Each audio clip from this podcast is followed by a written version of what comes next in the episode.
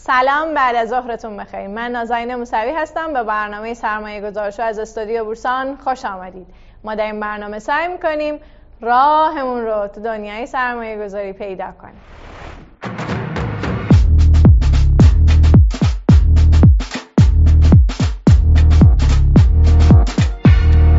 امیدوارم هر جا هستین در صحت و سلامتی کامل باشین. امروز میخوایم در رابطه با بازار آتی صحبت بکنیم. میدونم رسیدیم تقریبا موضوعات خیلی تخصصی تر شده و احتمالاً جا داره که چندین بار برنامه ها دیده بشن تا بشه یه فهم خوبی از موضوعات مختلف پیدا کرد، اما فکر میکنم که دیگه الان وقتش رسیده که راجع به این موضوع صحبت بکنیم. امروز قراره راجع به این پیچیدگی هایی که بازار آتی داره صحبت بکنیم و اصلا ببینیم کاربرد چه هست. همراه نگار نظری، مدیر ابزارهای نوین بورس تهران هستیم برای اینکه در این رابطه برامون توضیحاتی رو ارائه بدن. خانم نظری، به عنوان اولین سوال، اصلا بازار آتی چیه و چه ویژگی هایی داره؟ بازار آتی یکی از انواع بازارهای مشتقه هست که خود این مشتقات به خودی خودشون در واقع ارزشی ندارن. به همین خاطر بهشون میگن مشتقه، چون ارزش خودشون رو از یک دارایی که مبتنی بر اونها این قراردادها منتشر میشه میگیرن. حالا یه وقتایی قراردادها قراردادهای تعهد تعهد هست که اگر این باشه ما وارد قرارداد آتی میشیم، اگر قراردادها بر مبنای تعهد اختیار باشه ما وارد قراردادهای اختیار معامله میشیم. در واقع اینها قراردادهایی هستن که دو طرف خریدار و فروشنده توافق میکنن با هم به انجام یک معامله در آینده. حالا این معامله میتونه روی هر دارایی باشه. اگر حالا داخل بورس‌های معاملات انجام بشه، مشخصات و استانداردهای این دارایی که میخواد این معامله که میخواد انجام بشه، حالا اینکه چه دارایی باشه، اگر فرض کنیم دارایی فیزیکی هست چه استاندارد و کیفیتی باید داشته باشه، چه تعداد از این دارایی نیاز هست معامله بشه، با چه قیمتی و در چه زمانی. حالا در مورد دارایی فیزیکی محل تحویل هم جزء مشخصاتی هست که بورس‌ها تعیین میکنن. اما در مورد دارایی‌های حالا مالی ما همچین موضوعی رو نداریم، منظورم محل تحویل هست. پس نکته‌ای که وجود داره این قراردادها اتفاقاتی هستش که در آینده میفته، ولی توافقاتی که من و شما به عنوان خریدار و فروشنده انجام میدیم امروز هست. به همین خاطر اصطلاحی که به کار میبرن اینه که معامله انجام نمیشه. من به عنوان خریدار یک موقعیت خرید رو اتخاذ میکنم و شما به عنوان فروشنده یک موقعیت فروشی رو اتخاذ میکنید، چون عملا هنوز معامله خرید و فروش انجام نشده و این مثلا قراره یک ماه دیگه انجام بشه. دیگه لفظ خرید و فروش رو برای این دسته از معاملات ما استفاده نمیکنیم. پس چهار تا فاکتور رو بفرمایید. بفرمایید. خواستم بگم چهار تا فاکتور فاکتور خیلی اساسی هست که چه دارایی، با چه قیمتی، چه زمانی و چگونه قراره معامله بشه. اینها چیزهایی هستش که من و شما امروز توافق میکنیم. خب یه مقدار راجع به تاریخچه این بازار صحبت بکنیم. مثلا از کی شروع شده و در ایران چه تاریخچه‌ای داره؟ قراردادهای آتی سال هشتاد و هفت ما مصوبه کمیته فقیچ رو گرفتیم. میدونید که همه ابزارهایی که توی بورس ها معامله میشه باید موضوع شرعی بودنشون و اینکه مطابق با مسائل دینی ما هست ابتدا مورد بررسی قرار بگیره و همین خاطر یک کمیته ای رو داریم ما در داخل سازمان بورس که همه این ابزارها ابتدا توی اون کمیته مورد بررسی قرار میگیرن و زمانی که تایید بشه ما وارد بحث‌های فنی و اجراییش میشیم و البته قانون‌گذاری قانون‌های اجراییش، منظورم دستورالعمل‌های اجراییش هست. سال هشتاد و هفت ما مصوبه کمیته فقیه رو گرفتیم و توی مرداد هشتاد و نه ما قراردادها رو قرارداد آتی روی تک سهم رو معرفی کردیم به بازار. حالا توی این سالها با توجه به اتفاقاتی که تو بازار افتاده، نیازهایی که بازخوردهایی که البته ما از بازار گرفتیم و پیشرفت‌هایی که حالا زیرساخت فنی داشته، یه سری تغییراتی توی دستورالعمل‌ها و رویه‌های اجرایی اتفاق افتاد. حالا مهمترین اتفاقی که توی این سالهای اخیر در مورد آتی قراردادهای آتی تو بورس تهران وجود داشته بحث معرفی قرارداد آتی سبد سهام بوده به عنوان جایگزینی برای قرارداد آتی شاخص که ما اینو سال نود و هفت آذر ماه نود و هفت به بازار معرفی کردیم و عملا چون خیلی از فعالین بازار یعنی حوزه مشتقه از ما درخواست داشته که ما بتونیم قرارداد آتی شاخص رو داشته باشیم توی بازار، چون میدونید که توی بحث معاملات جهانی فیوچر ایندکس ها بسیار بسیار مورد توجه هستن، هم آپشناشون هم این در واقع قراردادهای آتیشون جزو پرمعامله ترین ابزارهای معاملاتی هستن.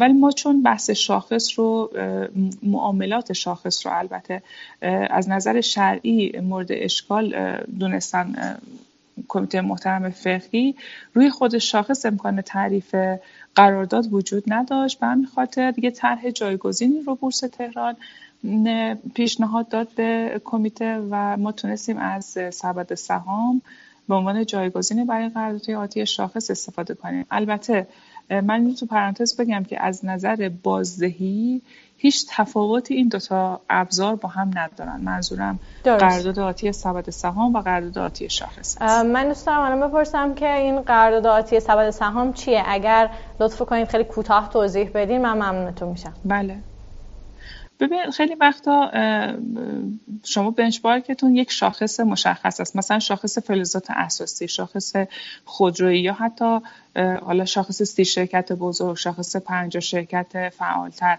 روی شاخص کل ما تا الان تعریف نکردیم. بحث شاخص هم از نظر که شرعی نیست به این دلیل بوده که امکان تحویل شاخص وجود نداره، چون شاخص صرفا یک عدد هست. شما حالا به جای اینکه بیاین روی عدد شاخص تعریف کنید، یک سبدی از سهام رو تشکیل میدین که دقیقاً ارزش این سبد مت... میشه خود عدد شاخص. حالا مثلا این میتونه شاخص عرض کردم خدمتتون فلزات اساسی باشه، خودرو باشه، بانک‌ها باشه، مثلا شاخص سی شرکت باشه. اینا حالا جزء دارایی‌های پایه‌ای بوده که ما تعریف کردیم برای بازار. و اتفاقی که میفته شما در هر لحظه انگار دارید کل این سبد رو معامله میکنین. شما میتونستید مثلا به جای این سهام ایران خودرو رو معامله کنین، یعنی آتی روی تک سهم باشه. میتونه سهام مثلا فولاد مبارکه باشه، یعنی بازم آتی روی تک سهم فولاد مبارکه. ولی به جای اینکه الان اینجا تک سهم باشه، یک سبدی از سهام هست که روز اول این رو بورس به بازار معرفی میکنه که مثلا پنج تا شرکت ایران خودرو، مثلا سایپا با سه تا شرکت خودرویی دیگر رو ما بعدم ازم شاخص خودرویی هستش، فرض کنیم پنج تا شرکته. این پنج تا شرکت دقیقاً داخل این سبد قرار داره و اگه وزن خودرو توی شاخص فرضاً فرض کنیم خودرویی یا بیست درصده، دقیقاً تو سبد ما هم بیست درصده. اگه سایپا مثلا ده درصده، توی سبد ما هم ده درصده، یعنی وزن اینها توی این دو تا سبد با هم یکی هست. صرفاً سبد بزرگ رو ما با یه ضریب انقدر کوچولو می‌کنیم که این قابل تحویل باشه. حالا به هر معامله‌ای که شما انجام میدین عملاً این سبد کوچیک‌تر رو دارید جابجا می‌کنین. اگر مثلا ده تا موقعیت بگیرین، ده تا از این سبدها رو دارید جابجا می‌کنین به عنوان خریدار و فروشنده. خب یه مقدار راجع به این صحبت کنیم که اصلاً چه کالا و اقلامی در این بازار معامله میشه؟ آیا این کالاها ویژگی خاصی دارن؟ شما اشاره کردین که الان تحویل فیزیکی، من حدس می‌زنم که احتمالاً یه سری از این اقلام باید فیزیکی باشن و مواد خوراکی باشن. بحث تحویل پذیر بودن صرفا در مورد دارایی‌های فیزیکی نیست، اونجا دارایی‌های فیزیکی که خب تحویل پذیر هست. دارایی‌های مالی بیشتر در مورد اونها مساق پیدا می‌کنه. مثلا شما سهام رو میتونید تحویل بدین. اگر فرض منظور از تحویل دادن یعنی این نیستش که من بیام برگ سهام رو به شما بدم، ولی قابل تحویل هست. مثلا فرض کنیم یونیت های صندوق های سرمایه گذاری، شما اگر قرارداداتی روی اون هم تعریف بکنید، این یونیت از کد من خارج میشه و به کد شما منتقل میشه. این میشه بحث تحویل پذیری. ولی وقتی که ما راجع به عدد شاخص صحبت میکنیم، یک عدد هست، مبنای فیزیکی نداره که قابل تحویل باشه. به همین خاطر هست که عرض کردم خدمتتون سبد سهام رو ما جایگزین کردیم. حالا توی بورس تهران ما قراردادهای آتی روی تک سهم رو داریم تا الان و روی سبد سهام رو داریم که روی حالا شاخص صنایع مختلف و روی شاخص سی شرکت معرفی شده به بازار، ولی چون دستورالعمل رو ما سال نود و شش تغییر دادیم و سال نود و هفت عذرخواهی میکنم و دیگه دارایی پایه رو گفتیم هر نوع ورق بهاداری که روی بورس ها هستن، و همین خاطر ما میتونیم روی اینو یونیت های صندوق ها روی اوراق با درآمد ثابت هم حتی تعریف بکنیم. ولی چیزی که تا الان تو بورس تهران هست قرارداد آتی تکسم و سبد سهام هست. توی بورس کالام تا اونجایی که اطلاع دارم روی زیره زیره هست پسته، نقره و زعفرون. اینا جزو حالا کالای فیزیکی هست. قبلا سکه هم داشتیم فکر کنم الان ولی بله، دیگه نداریم. بله سکه هم بود که خب الان فعلا آیا دلیل خاصی داشت که دیگه معامله نمیشه؟ چون فکر کنم که الان قراردادهای سکه یکی از در واقع رایج ترین نوع قراردادهای آتی هستن که در دنیا معامله میشن. بله ببینید حالا چون البته مربوط به بورس کالا هست و شاید پاسخ دادنش از طرف من کار درستی نباشه، ولی خب در هر صورت به خاطر شرایطی که و نوسانات شدیدی که یه دوره خود سکه توی بازار آزاد داشت و بالاخره این دوتا بازار یعنی هم بازار آتی هم بازار نقد تأثیر رو رو همدیگه میذارن و عملا بازار آتی پیشبینی از آینده قیمت‌های امروز اون دارایی هست. حالا تو مثال ما سکه، چون توی خود بازار فیوچر سکه هم خیلی قیمت‌ها روند تصاعدی پیدا کرده بود و خودش میتونست این سیگنال رو به جلو رو تشدید بکنه. شاید به این دلیل بود که صلاح نصر در واقع من میخوام بدونم که آیا امکان این وجود داره که مثلا همین قراردادهای آتی که الان وجود داره اینها هم به نحوی یه بخشنامه‌ای بیاد بسته بشن و کلاً دیگه اتفاقات این شکلی براشون بیفته؟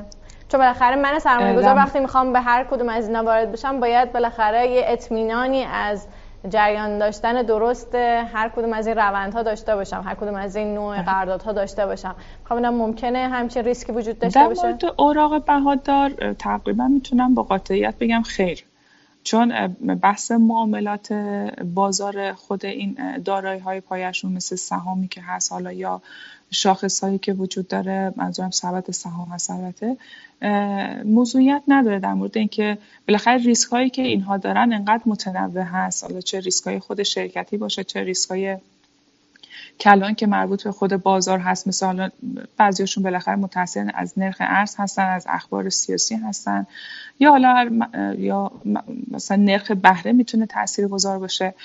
اینها رو دیگه بازار به عنوان ریسک پذیرفته و بازیگران بازارهای مالی، منظورم سهام هست، خیلی متفاوت از کسانی هستن که تو بازارهای کالایی دارن کار میکنن. در مورد بازارهای مالی حالا سهام و شاخص سهام من میتونم به قاطعیت بگم که این اتفاق نمیافته، اما در مورد دارایی‌های فیزیکی که تو بورس کالا داره معامله میشه رو اینا اجازه بدید خود دوستان به شما پاسخ بدن. خیلی هم خوب. مزایا و معایب فعالیت در این بازار رو لطفاً برامون بگین و چه تفاوت‌های ساختاری با بازار فیزیکی و بازار آپشن دارن؟ بله ببینید حالا تفاوت اصلیش با آپشن خدمتتون عرض کنم که توی مشتقات شما هر زمان به عنوان یک قاعده، حالا یه نکته کنکوری در نظر بگیریم، همیشه فروشنده ها متعهدن. هیچ فرقی نمی‌کنه که قرارداد مشتق ما از چه نوعی هست، چه آتی باشه چه آپشن باشه چه حالا سواب یا قراردادهای سلف، همیشه فروشنده ها متعهد هستن و هر جا بازم بحث تعهد هست بحث ضمانت ایفای تعهد هم هست. به همین خاطر این افراد زمانی که میخوان این تعهد رو بپذیرن باید یک ضمانت اجرایی رو این وسط بذارن.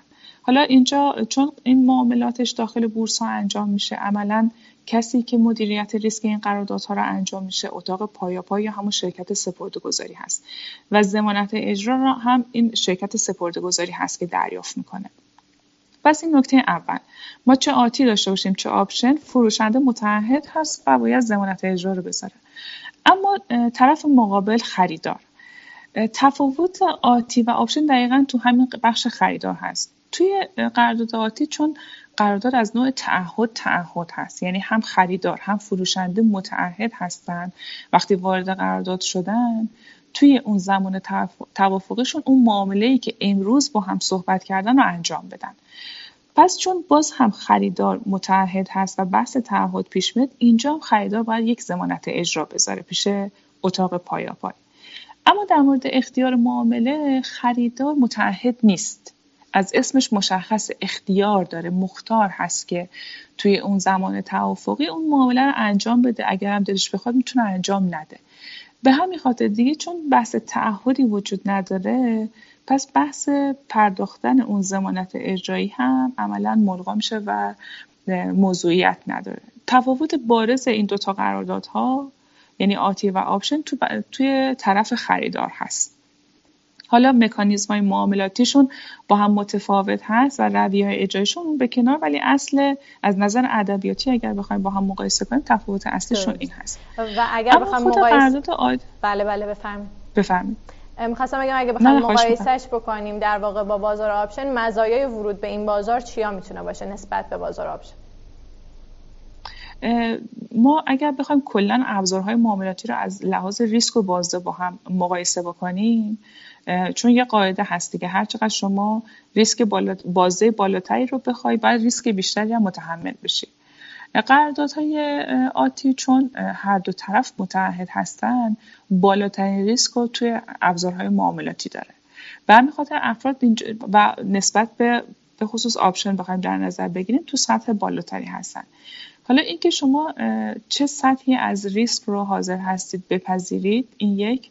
دومی که حالا دوستانی که این ابزارها رو معامله میکنن میدونن که ما بحث تسویه و پای پای روزانه رو داریم و توی این حالت ها شما گاهی اوقات لازم هستش که ضمانت اجراتون رو در طول دوره معاملاتی افزایش بدین، یعنی مجبور بشید پول تزریق کنید.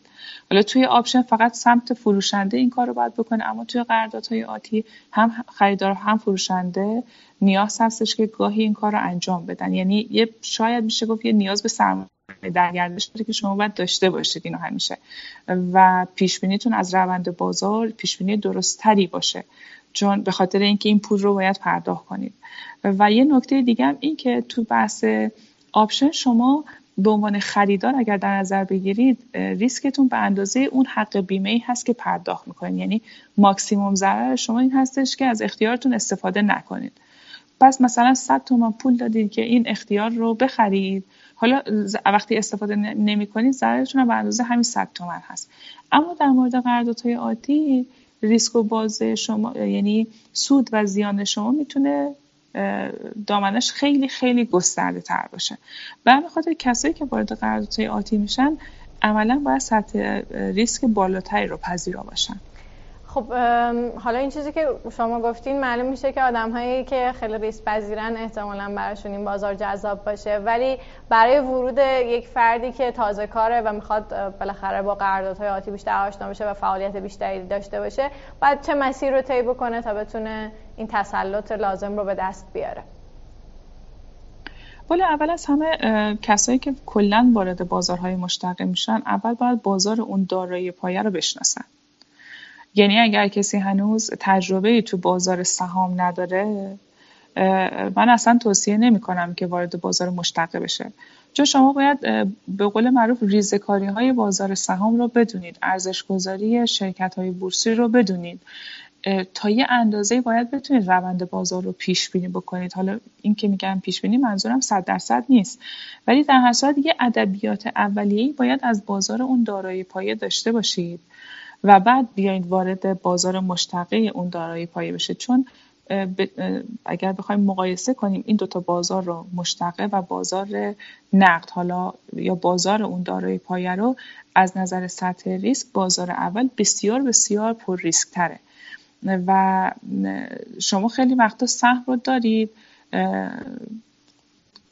کل ضرری که ممکنه بکنید روی کاهش قیمته، ولی خیلی وقت شما سهم رو نگهداری میکنید توی مدت طولانی تری و بعد دوباره روند قیمتی برمیگرده، میتونید دوباره سهم رو حداقل به قیمتی که خریداری کردید به فروش برسونید.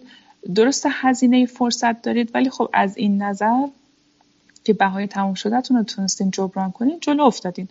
اما در مورد قراردادهای مشتقه ما یه ددلاینی داریم، ممکنه تو اون ددلاین روند شما هیچ وقت بر نگرده اون روند بازار هیچ وقت برنگرده به اون چیزی که شما پیش بینی کردید. در نتیجه مجبورید اون ضرر رو الان شناسایی بکنید. به همین خاطر هستش که باید حتما اون ادبیات و اصول اولیه بازار دارایی پایه رو بدونید. یک دومی که ادبیات خود بازارهای مشتقه رو آشنایی داشته باشید. حالا منظورم ادبیات آکادمیک نیست، ولی بالاخره الان خیلی جا، حتی مثلا بورس تهران، مرکز مالی ایران، من جایی رو دیگه ای رو میشناسم، خود کارگزاری‌ها دوره‌های اولیه این مشتقات رو برگزار میکنه، چه برای قراردادهای عادی چه برای قراردادهای اختیار معامله. هم از نظر مفاهیم اولیه اطلاعات لازم رو به سرمایه‌گذار میده و هم رویه‌های معاملاتی رو خدمت دوستان توضیح میده. حتما حتما افراد باید این آشنایی اولیه رو داشته باشن و اگر میخوان بازم وارد این بازار بشن با یه مبلغ خیلی کوچیک. ما اتفاقا به خاطر اینکه بازار آتی سبدمون رونق بگیره و چون بالاخره یه ابزار جدید بود و محاسباتش هم محاسبات حالا برای ما به عنوان ناظر پیچیده است، ولی برای کسی که داره معامله میکنه نه، خیلی پیچیده نیست. ما ارزش قراردادها رو خیلی کوچیک تعریف کردیم، مثلا شاید در حد صد هزار تومان، دویست هزار تومان، که حالا اگر بیست درصدش هم در نظر بگیریم مثلا بیست درصد صد هزار تومان میشد بیست هزار تومان به عنوان وجه تضمین اولیه‌ای که طرف میتونه پرداخت بکنه و وارد این بازار بشه. توی اون حالا دو سه سال اول ما این کار رو انجام دادیم برای اینکه افراد آشنا بشن و اگر وارد این بازار شدن احیانا ضرر کردن، ضررشون مبلغ زیادی نباشه. تا بعد دیگه حالا اندازه قراردادها رو بزرگتر تعریف کردیم که عملاً افراد حرفه‌ای‌تر هم براشون جذابیت داشته باشه که وارد این بازار بشه. یه مقدارم لطفاً راجع به عمق و نقشه‌بندی این بازار توضیح بدین. من تا اینجای کار متوجه شدم که بازار آپشن خیلی مثلا نقشه‌بندی خوبی نداره، کم عمق. نسبت به اون بازار، این بازارهای آتی رو چطوری می‌بینید؟ اتفاقا برعکسه. ما الان توی این دو سه سال اخیرمون بازار آپشنمون بسیار بسیار پرگردشه و حجمای بسیار خوبی از ابتدای ساعت معاملاتی میخوره. مثلا یه دوره ما با صندوق توسعه بازار خیلی صحبت کردیم و از دوستان کمک خواستیم که بازارگردانی غیر رسمی برای آپشن رو برامون انجام بدن که واقعا هم کمک کردن به پا گرفتن این بازار. یعنی همیشه حضور داشتن برای اینکه طرف مقابل بتونه معامله خودش رو انجام بده. ولی الان به جایی رسیدیم که افراد حقیقی بسیار بسیار زیادی وارد بازار آپشن شدن و عملا خیلی از معاملاتی که انجام میشه، حجمای بزرگی که هر روز میخوره توسط حقیقی هاست و این خب جای خوشحالی داره، نشون میده که جای خودش رو کم کم داره پیدا میکنه. حتی نه این که بگم الان این عددهایی که داره معامله میشه عددهایی هستش که برای ما خیلی خیلی عددهای خوبی هست، ولی به نسبت اینکه این بازار بازار مثلا پنج ساله هست، البته اختیار معامله رو عرض میکنم خدمتتون، روند خوبی رو داشته. ما مثلا اگر حجم و ارزش معاملات رو از روزی که این بازار شروع به کار کرده تا الان ترسیم کنیم، این روند روند مثبت و صعودی با شیب خیلی خوبی بوده. اما در مورد قراردادهای عادی متاسفانه به این شکل نبود.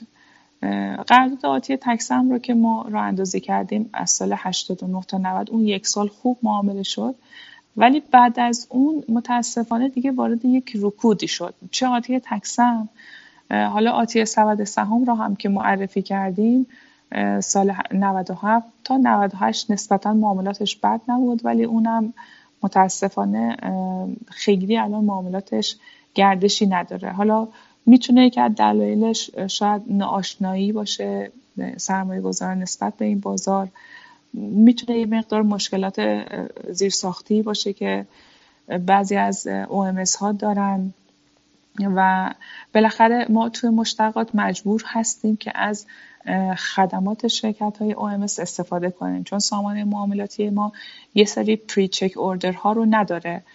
باید این کنترل ها اول روی اون سفارش انجام بشه و بعد سفارش به هسته معاملات ارسال بشه. عملا این س... کنترل سفارش قبل از ارسال رو شرکت های نرم افزاری دارن انجام میدن. حالا بعضی از دوستان لطف کردن و این زیرساخت رو تهیه کردن در اختیار مشتریانشون گذاشتن، اما خب بعضی دیگه این کار رو انجام ندادن و یه مقدار دسترسی سرمایه گذاران به این بازار نسبت به حالا خود سهام بخوایم در نظر بگیریم محدودتر هست. پس هم دسترسیش محدودتره و هم این که با توجه به اینکه خیلی کسی اونجا فعالیت نمی‌کنه احتمال این وجود داره که اصلا معامله به صورت خوب صورت نگیره و احتمالاً حالا شما حتما با حضور شما باعث میشه که این بازار فعالتر هم بشه. ما البته جزو برنامه‌های امسالمون هست که اینو خیلی قاطعانه داریم پیگیری می‌کنیم، چون اون جالب اینجا بود اون دوره‌ای که ما آتی تک سهم رو معرفی کردیم، فعالین بازار از ما آتی شاخص رو می‌خواستن. بعد آتی شاخص رو که معرفی کردیم، الان آتی تک سهم رو از ما می‌خوان. حالا جزو برنامه‌هامون هستش که هم روی سهام مختلف قراردادهای آتی رو مجدداً معرفی کنیم و اینم خدمتتون بگم که ما همیشه توی مشتقات دوستانی که روی سهم خاصی برنامه برای بازارگردانی و معاملاتش رو داشته باشن میتونن به ما درخواست بدن و بررسی میکنیم و در صورتی که اون شرایط لازم رو داشته باشن هم قرارداد اختیار معاملش هم قرارداد آتی رو روی اون نما تعریف میکنیم و خیلی از نمادهایی که الان توی اختیار معامله تعریف شده و داره معامله میشه بر اساس همین نامه‌هایی هست که درخواستایی بوده که برای ما اومده که یه تعهدی رو به ما دادن که ما روی این قراردادها فعال میشه و انصافا هم این اتفاق افتاد و ما براشون حالا با سررسید مد نظرشون تعریف کردیم. درست. خانم نظری، تا اینجا یک کار راجع به مقدمات صحبت کردیم، یکم بحثمون رو تخصصی تر بکنیم. اساساً اختلاف قیمت بین بازار آتی و بازار فیزیکی چه معنایی میتونه برای من سرمایه گذار داشته باشه؟ چه برداشتی میتونم ازش بکنم و طبق اون باید چه اقدامات رو انجام بدم؟ ببین همیشه تو مبنای قیمت گذاری فیوچر یک اصطلاحی داریم، بحث فری ریسک هست. این که شما انتظار دارید که از این دارایی اگر مثلا جای دیگه سرمایه گذاری می‌کردیم حداقل به اندازه یک فری ریسک بازدهی به شما میداد.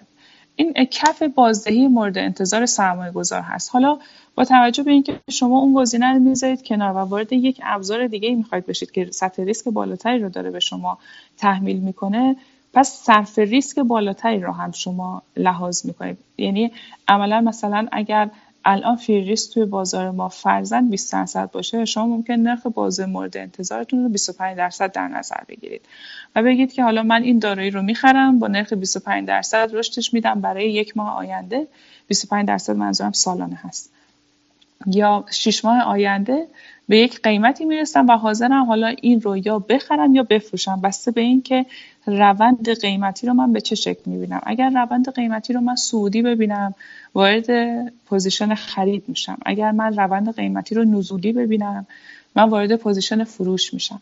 حالا استراتژی معاملاتی هم اینجا تاثیرگذار هست. یه وقتی هستش که شما خود دارایی پایه رو دارید و میخواین اون بازه مورد انتظارتون رو فیکس بکنید، اینکه اگر اینجا پوزیشن فروش رو میگیرید، اگر دار اگر قیمت ها منفی باشه یعنی رو به پایین باشه، قرارداد آتی شما سوده میشه، از اون ور دارایی شما ارزشش رو از دست داده. این دوتا همدیگر رو به قول معروف پوشش میدن.